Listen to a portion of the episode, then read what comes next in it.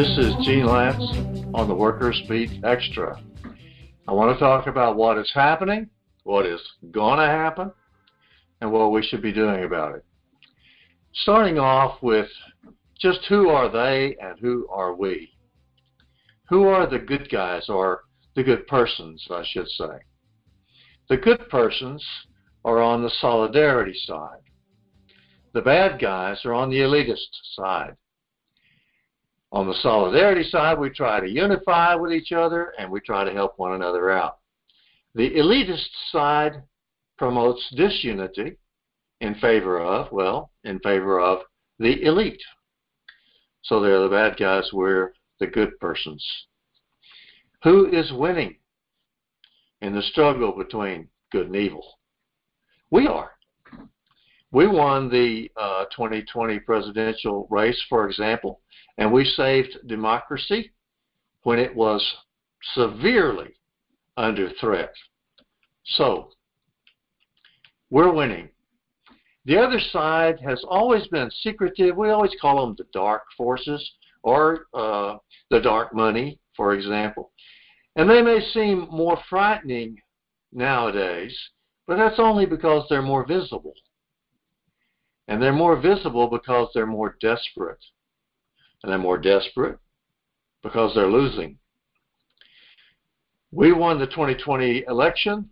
Their side went into a snarling, desperate, and very visible state of denial. Last week, this is something that happened. Facebook and other social media have decided to continue boycotting Donald J. Trump so that he will not be able to use their uh, platforms to spread lies and promote violence as he has been doing.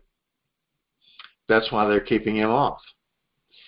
Disdainfully, a few months ago, Trump decided, to heck with those guys, I will start my own platform and it will be so great, it'll be the greatest thing that ever happened, and uh, it will just swamp those other platforms like Facebook and Twitter.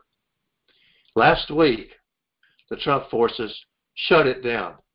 The reason they shut down the Trump platform was because nobody was using it, or not enough people were using it. They are losing voters. The Republicans are losing voters. It would be hard to deny that they are losing voters, even though it's really hard to assess how many they're losing. I don't think they're even trying to get more voters. I think that their base is shrinking. I think they know it, and I think it's not part of their program to get more voters.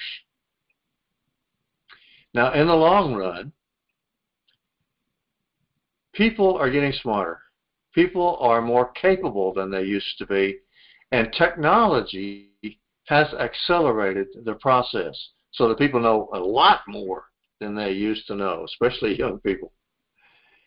Those who rely on lies and denial and superstition can only look forward to diminishing support in the long run. That's what's going on. That's why the good persons are winning. Now, what will happen in the near future? Everybody's talking about the midterm elections, and they're saying that first time presidents nearly always lose in the first midterms that they have to face and the midterm elections of 2022 are particularly important because if the Republicans take charge in 2022, then they will still be in charge of the Congress in the 2024 presidential election, and it has been proven already that they would vote to not certify the election if they don't win it. That's what they did with the 2020 election. So you could be certain that if they are in charge of the Congress in 2024 election, they will not certify any victory for anybody else. So people are saying this is a really desperate situation. However, I'm talking about what's going to actually happen. And in my opinion, the Democrats are not going to lose in 2022. They're going to win. Unless something unusual happens. For example, if they have a big ideological split, which is possible, I suppose, or some kind of economic catastrophe. And that's also possible. But neither uh, a catastrophe nor a split is presently being predicted. So, in my opinion, in the midterm elections next year, the diminishing base of the Republicans will hurt them. They won't be able to win in 2022. As an electoral machine, the Republican Party will only go into further disarray. That doesn't mean they're not dangerous. Hitler's party, the Nazis, they weren't large. In fact, people laughed at them all the way through the 1920s.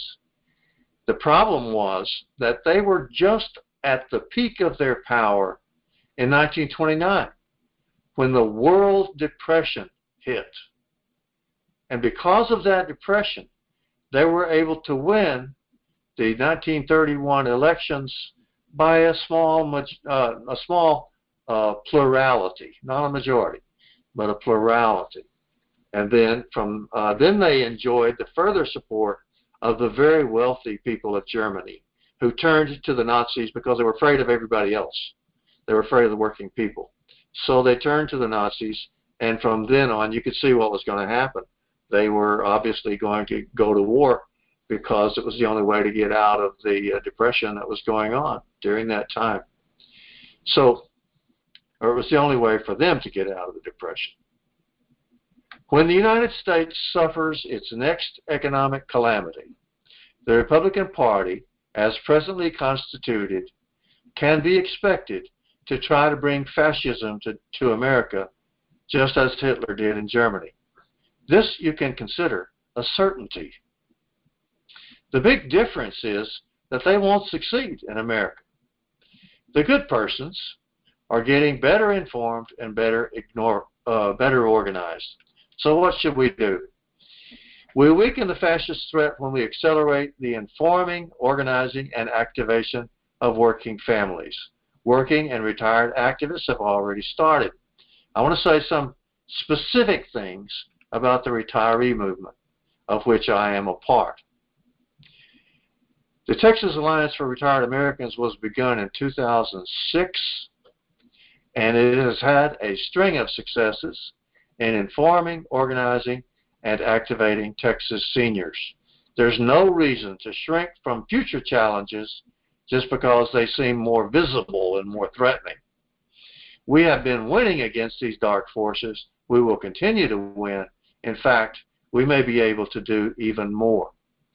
I think that the Alliance would benefit from a statewide approach to organizing.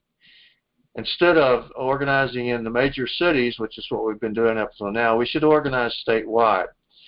Everyone that we can reach needs to find a way to participate with us. Everyone that we can reach needs to find a way to support the Texas Alliance, and every person should be or, uh, encouraged to be an organizer. I'm not just talking about retirees now because everybody wants to be a retiree. Everybody wants to live a long time and have a nice retirement. So it concerns everybody to strengthen the Alliance for Retired Americans. As much as possible, the Texas Alliance should partner with others, especially labor organizations, uh, with others who agree with us on specific issues. We, we should not subordinate our members to other organizations, but we should help form single purpose coalitions whenever we can. In the electoral arena, the Texas Alliance for Retired Americans should lose no opportunity to advance the power of the state's seniors. To the extent that we need that we can do it, we need to target electoral races and endorse candidates. This November, for example, Austin's going to have its local elections, and we have a chapter in Austin. They'll probably be endorsing candidates, and uh, the whole state could be helping them with phone banking and other work to make sure that they are successful in getting the very best candidates elected in Austin. January 2022 will be a really critical time for the Texas Alliance for Retired Americans because here in Texas, one can sign up to vote by mail in January and then vote by mail in every election throughout that year, including uh, runoffs and special elections or whatever they have. We can always vote by mail if we get uh, registered, if we get a, a successful application to vote by mail. And we can do that on January 1st. Beyond the elections, the Texas Alliance for Retired Americans needs to continue to be visible and have a high profile on all issues affecting Texas retirees. So that is all the issues that we possibly can uh, uh, muster up the resources to, to help with. We should not hesitate to take stands and conduct visible campaigns, organizing the whole state of Texas, all the retirees. Don't think that retirees aren't important because they are the best voters in the electoral process and they have a lot of uh, credibility.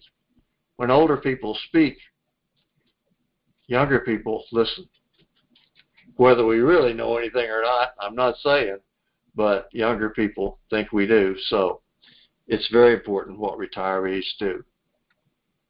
That's what I think is the situation and what I think is going to happen, what I think we should be doing about it. This is Gene Lantz on the Workers Beat Extra.